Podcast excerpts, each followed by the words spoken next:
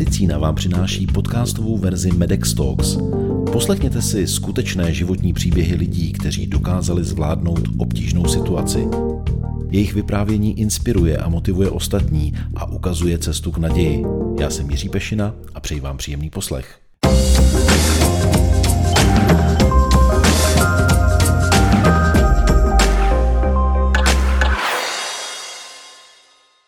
Tentokrát začneme trochu jinak, protože já si svého hosta přivedu. On je totiž od narození nevědomým. Máme takovouhle techniku, já jsem se naučil od svého hosta, kterým je prezident Sjednocené organizace nevědomých a slabozrakých České republiky, pan magistr Luboš Zajíc. Hezký den. Dobrý večer. Luboš, já už jsem na vás prozradil, že vy nevidíte od narození. Um, Mohl byste mi popsat, jakým způsobem vlastně člověk, když je malé dítě, ehm, vnímá a vzpomíná eh, na, na, na období školy. Jak jste to zvládal, když jste byl vlastně malý a byl jste odlišný od svých soukmenovců a vrstevníků? Tak eh, asi mojí takovou možná výhodou, trošku v uvozovkách, on, když se člověk narodí eh, nevědomý, tak si vlastně tu svoji, to svoje postižení zdravotní vůbec neuvědomuje prostě začíná vnímat svět tak, jak k němu přichází skrz ty jiné smysly a vlastně poprvé eh, se k tomu, k té odlišnosti dostane až skrze nějaký kontakt s vrstevníky nebo, nebo mu to někdo jako nějak vysvětlí, ale to moc člověka nezaujme taková věc. Člověk se prostě pohybuje a chová tak, jak mu v ostatní smysly dovolí a vlastně e, nějak se to člověka více dotkne opravdu až při nějakém kontaktu e, s vrstevníky, kdy oni najednou někam třeba odběhnou a pokud ten nevědomý tam je sám, tak třeba tam zůstane a tak si řekne, že něco je vlastně jinak. No, ale já jsem chodil e, do školky i do školy pro nevědomé, takže tam nás e, stejně postižených bylo hodně a to mělo tu velkou výhodu, že jsme se mohli porovnávat a to děti potřebují. Samozřejmě, že když dnes nevědomé dítě eh, funguje v běžném kolektivu v inkluzi, tak tohle je třeba věc, která mu trošičku chybí. Eh, to, že ve spoustě věcí, ať už v nějaké rychlosti, kam doběhne a co, co zvládne přeskočit, s těmi dětmi eh, nemůže rovnoceně soutěžit, takže pak se to musí kompenzovat nějakými, eh, nějakými jinými způsoby.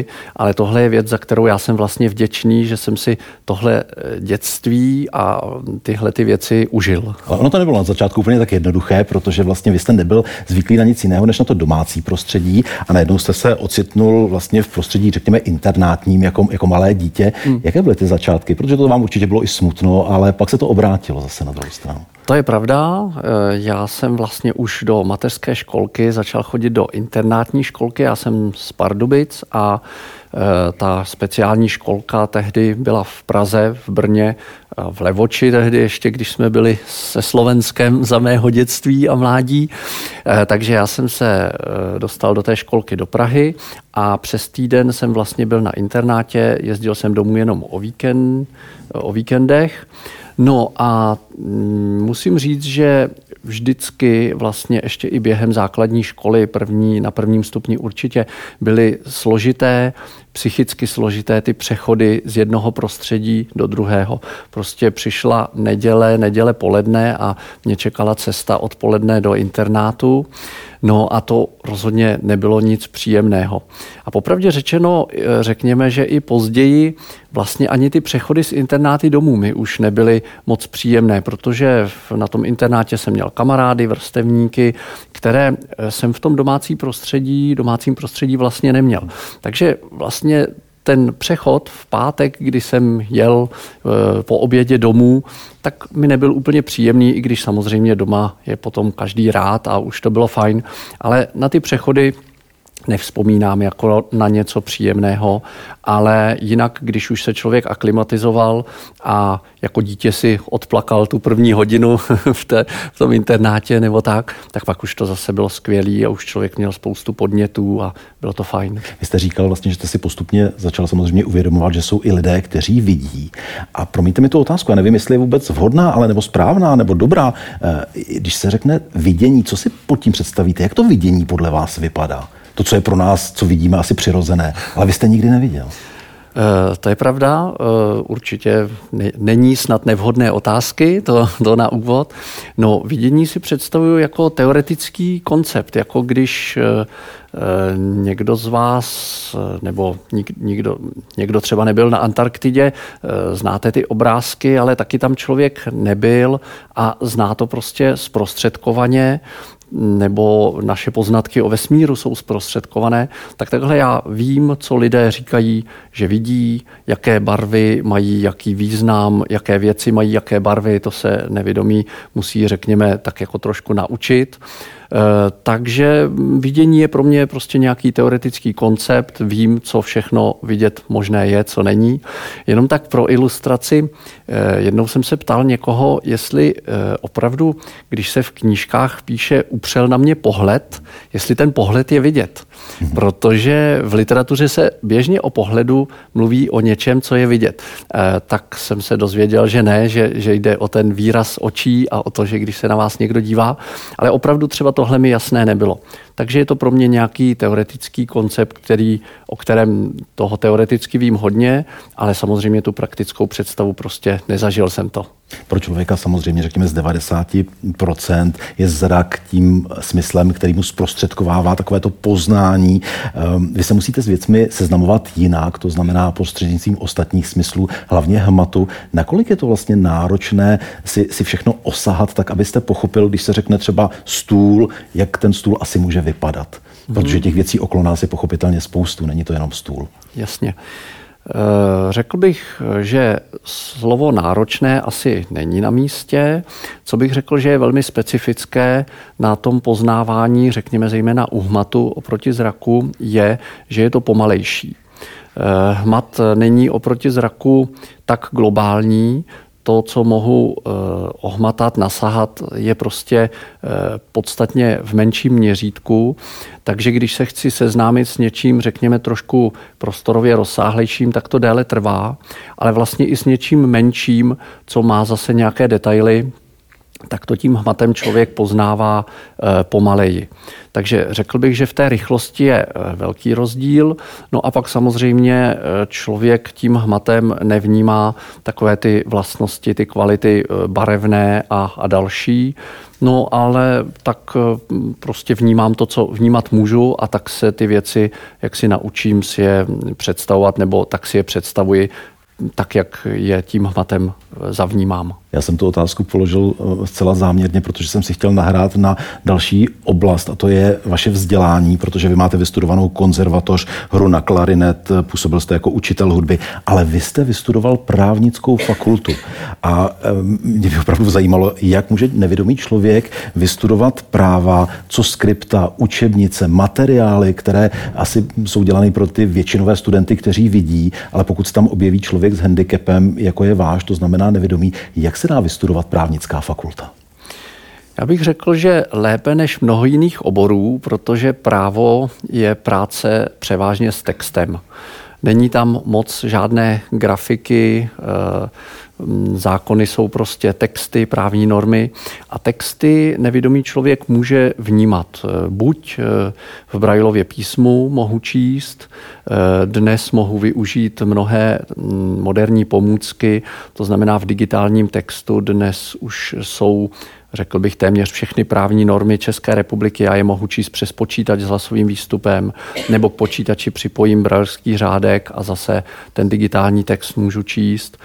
E, takže to omezení tam zase nějaké je samozřejmě, více učebnic. E, já, když jsem začal studovat, e, tak vlastně ta digitalizace už probíhala, ale ještě za mě nebylo úplně běžné, že by eh, posluchárna byla plná studentů s notebooky. Eh, řekněme, že v posluchárně, kde nás byly stovky na Pražské právnické fakultě, tak jsme tam s notebooky byli 4-5 lidí, bylo to ještě něco trošku výjimečného, dnes už je to zcela běžné, takže dneska už bych tam nějak nevyčuhoval, ale já jsem si prostě psal poznámky do notebooku, v notebooku jsem měl ty digitální texty eh, už se používala skripta, i tehdy byla v digitální podobě, buď je někdo naskenoval, nebo už se získala od nakladatelství přímo ty digitální texty. Takže vlastně tam ten handicap moc nebyl. Byl menší a dnes je ještě menší. My si tady povídáme o vašem příběhu, to znamená o vaší osobní zkušenosti člověka, který je nevědomý od narození.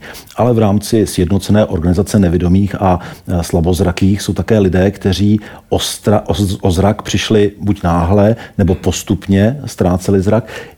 Oni tedy předtím viděli, jaký je rozdíl mezi těmito dvěma skupinami uh, lidí nebo pacientů, to znamená lidí, kteří uh, jsou nevědomí od narození a lidí, kteří ztratili zrak až v průběhu života. Já předpokládám, že tam musí být velký rozdíl. Určitě tam je dost rozdílů. Eh, řekněme, že na každém tom lze spatřit v uvozovkách výhody a nevýhody. Eh, když je člověk eh, nevědomý od narození nebo má nějaké zrakové postižení těžké, tak v zásadě většinou neřeší příliš eh, takovou tu psychickou zátěž, nebo ji začne řešit, řekněme, později, jak jsem o tom mluvil to je zase naopak jeden z největších problémů těch lidí, kteří ztratí zrak v průběhu života, že se s tím prostě musí vyrovnat. Eh, znají to, co bylo předtím a vědí, že to, co je čeká teď, bude z jejich hlediska často neřešitelné, ono jenom náročnější a jiné eh, de facto, ale prostě s tímhle se vyrovnat a může tam nastat i ztráta lidí blízkých, ne vždycky to třeba manželství musí vydržet nebo nějaký jiný partnerský vztah. Takže tohle je na tom, když člověk ztratí zrak, to nejnáročnější. Zase na druhou stranu eh, ti lidé, kteří eh, ztratili zrak v průběhu života, se nemusí učit některé věci, které se musí učit nevědomí od narození. Oni od začátku vědí, jak se Eh, dívat někomu do očí a je to pro ně zcela přirozené. A to se zase třeba nevědomí od narození musí naučit. Ti lidé, kteří ztratili zrak v průběhu života, znají barvy, představují si je. Nevědomí od narození zase se o nich musí hodně dozvědět, protože je to důležitá věc eh, ve světě. Eh, takže v těch rozdílech by se dalo pokračovat ale myslím, že nejdůležitější je eh, takový ten vzkaz pro všechny, že i s beze zraku nebo s těžkou ztrátou zraku, když tam ještě nějaký zbytek zůstal, se dá žít, eh, že to je život stejně hodnotný. Eh, v zásadě může být stejně bohatý nebo stejně chudý, je jenom prostě jiný a je potřeba hledat ty Eh, prostředky, kterými se to dá částečně kompenzovat, naučit se eh, ty věci řešit jiným způsobem. No a to je to, co právě u nás v naší organizaci nevědomých a slabozrakých lidem nabízíme že se tam setkávají vlastně lidé se stejným handicapem a spoustu věcí si mohou sdělit Eh, nemusí všichni přicházet na všechno, objevovat již objevené, takže to je jedna z funkcí naší organizace. Já jsem měl možnost se podívat do vaší organizace, projít si celou budovu a musím říct, že jsem si původně představoval, že to bude procházka na půl hodiny. Nakonec jsme tam strávili téměř tři hodiny a měli jsme možnost si spoustu věcí prohlédnout, vyzkoušet. Eh, pojďme se chvíli pobavit o tom, eh, co vlastně můžete nabídnout lidem, kteří řekněme, ztrácejí zrak nebo, nebo ztratili zrak po té, co předtím viděli a najednou si říkají, tak ten můj život skončil, protože já už se prostě nenaučím fungovat jinak. Když najdou tu motivaci a důvod tedy žít dál, učit se, eh, co jim můžete nabídnout takovým lidem? Jak mohou pokračovat, řekněme, v relativně dobré kvalitě života? Tak o tom sdílení se jsem už mluvil a je to opravdu důležité, když ten člověk ztratí zrak, opravdu často má pocit, že život končí a už jenom to, když u nás potká lidi, kteří také nevidí a vlastně žijí plnohodnotně, bohatě, tak je to takové první nakopnutí. Ale to by samozřejmě nestačilo. E, kromě té psychické podpory se opravdu musí ten člověk naučit spoustu věcí dělat nově, jinak. Tohle všechno e, naše organizace a nebo námi založené obecně prospěšné společnosti e, učí lidi. Takže učí je od začátku, jak si Eh, zalít kafe, aniž by se opařili a zvládli to bez použití zraku. Naučí je, jak se orientovat nejen doma ve svém prostředí, to většina lidí nějak zvládne, ale potom je naučí i jak to udělat, aby mohli bezpečně výjít sami na ulici. Na, naučíme je chodit s bílou holí, používat tu techniku tam bývá už na začátku velký problém vůbec odbourat ten psychický blok. Ono víc s tou bílou holí není vůbec snadné, je to přece jenom v něčem takový stigmatizující pocit, takže i tohle eh, mohou se u nás lidi učit eh, třeba nově Brailovo písmo. Eh, samozřejmě ten, kdo ztratí zrak později, je to pro něj dost náročné. Asi už si nikdy nebude číst dlouhé knihy, ale aby zjistil, jaký má lék před sebou, tak k tomu je to Brailovo písmo výborné, protože dnes všechny léky jsou ze zákona označeny a samozřejmě těch věcí, kdy se hodí Brailovo písmo, je mnohem víc. Eh, vydáváme časopisy, eh, kde v různých podobách Eh, které mohou ti lidi poslouchat v audioformě ve zvětšeném černotisku, jak my říkáme, v běžném písmu zvětšeném, v Brailově písmu také. Potom tam poskytujeme třeba eh, sociálně právní informace, na co ten člověk má, když se dostane do téhle situace, na co má nárok. Většina těch lidí ztratí možnost pracovat tam, kde pracovali. Eh, pomůžeme jim i s tímhle později, když zvládnou všechny ty věci, tak hledat nějaké nové uplatnění, i to profesní. Takže těch věcí je opravdu hodně. Máme třeba knihovnu digitálních dokumentů, čili těm lidem nabídneme, jak můžou náhradně číst si knížky, aby nestratili, eh, pokud měli třeba tuhle tu zálibu. Eh, a nakonec i jejich volný čas se snažíme naplnit nějak smysluplně. Teď možná, když jste u nás byl na dní otevřených dveří, tak jste si tam všiml, že jsme nově zařídili naší takový, říkáme tomu mini fitness, malou posilovnu, protože běžně, když člověk nevidí, tak jít sám do posilovny není úplně jednoduché. A u nás je ta posilovna malá, je tam chráněné speciální prostředí, ten člověk napřed ho tam někdo naučí se orientovat a pak už tam může chodit do posilovny třeba sám. A tak bych mohl asi dlouze pokračovat. Děláte skvělou práci. Mě jste dneska naučil taky techniku, kdy když jsem vás vedl, tak jsem původně se chtěl chytit já vás a dovést vás. Ale je to obráceně. Vy se chytnete mě, dotknete se mě, já vás přivedu, dotknu se opěradla a vy už víte, kde je židle. Děkuji vám i za tuto skutečnost. Pan magistr Luboš Zajíc. Tady? Mm-hmm.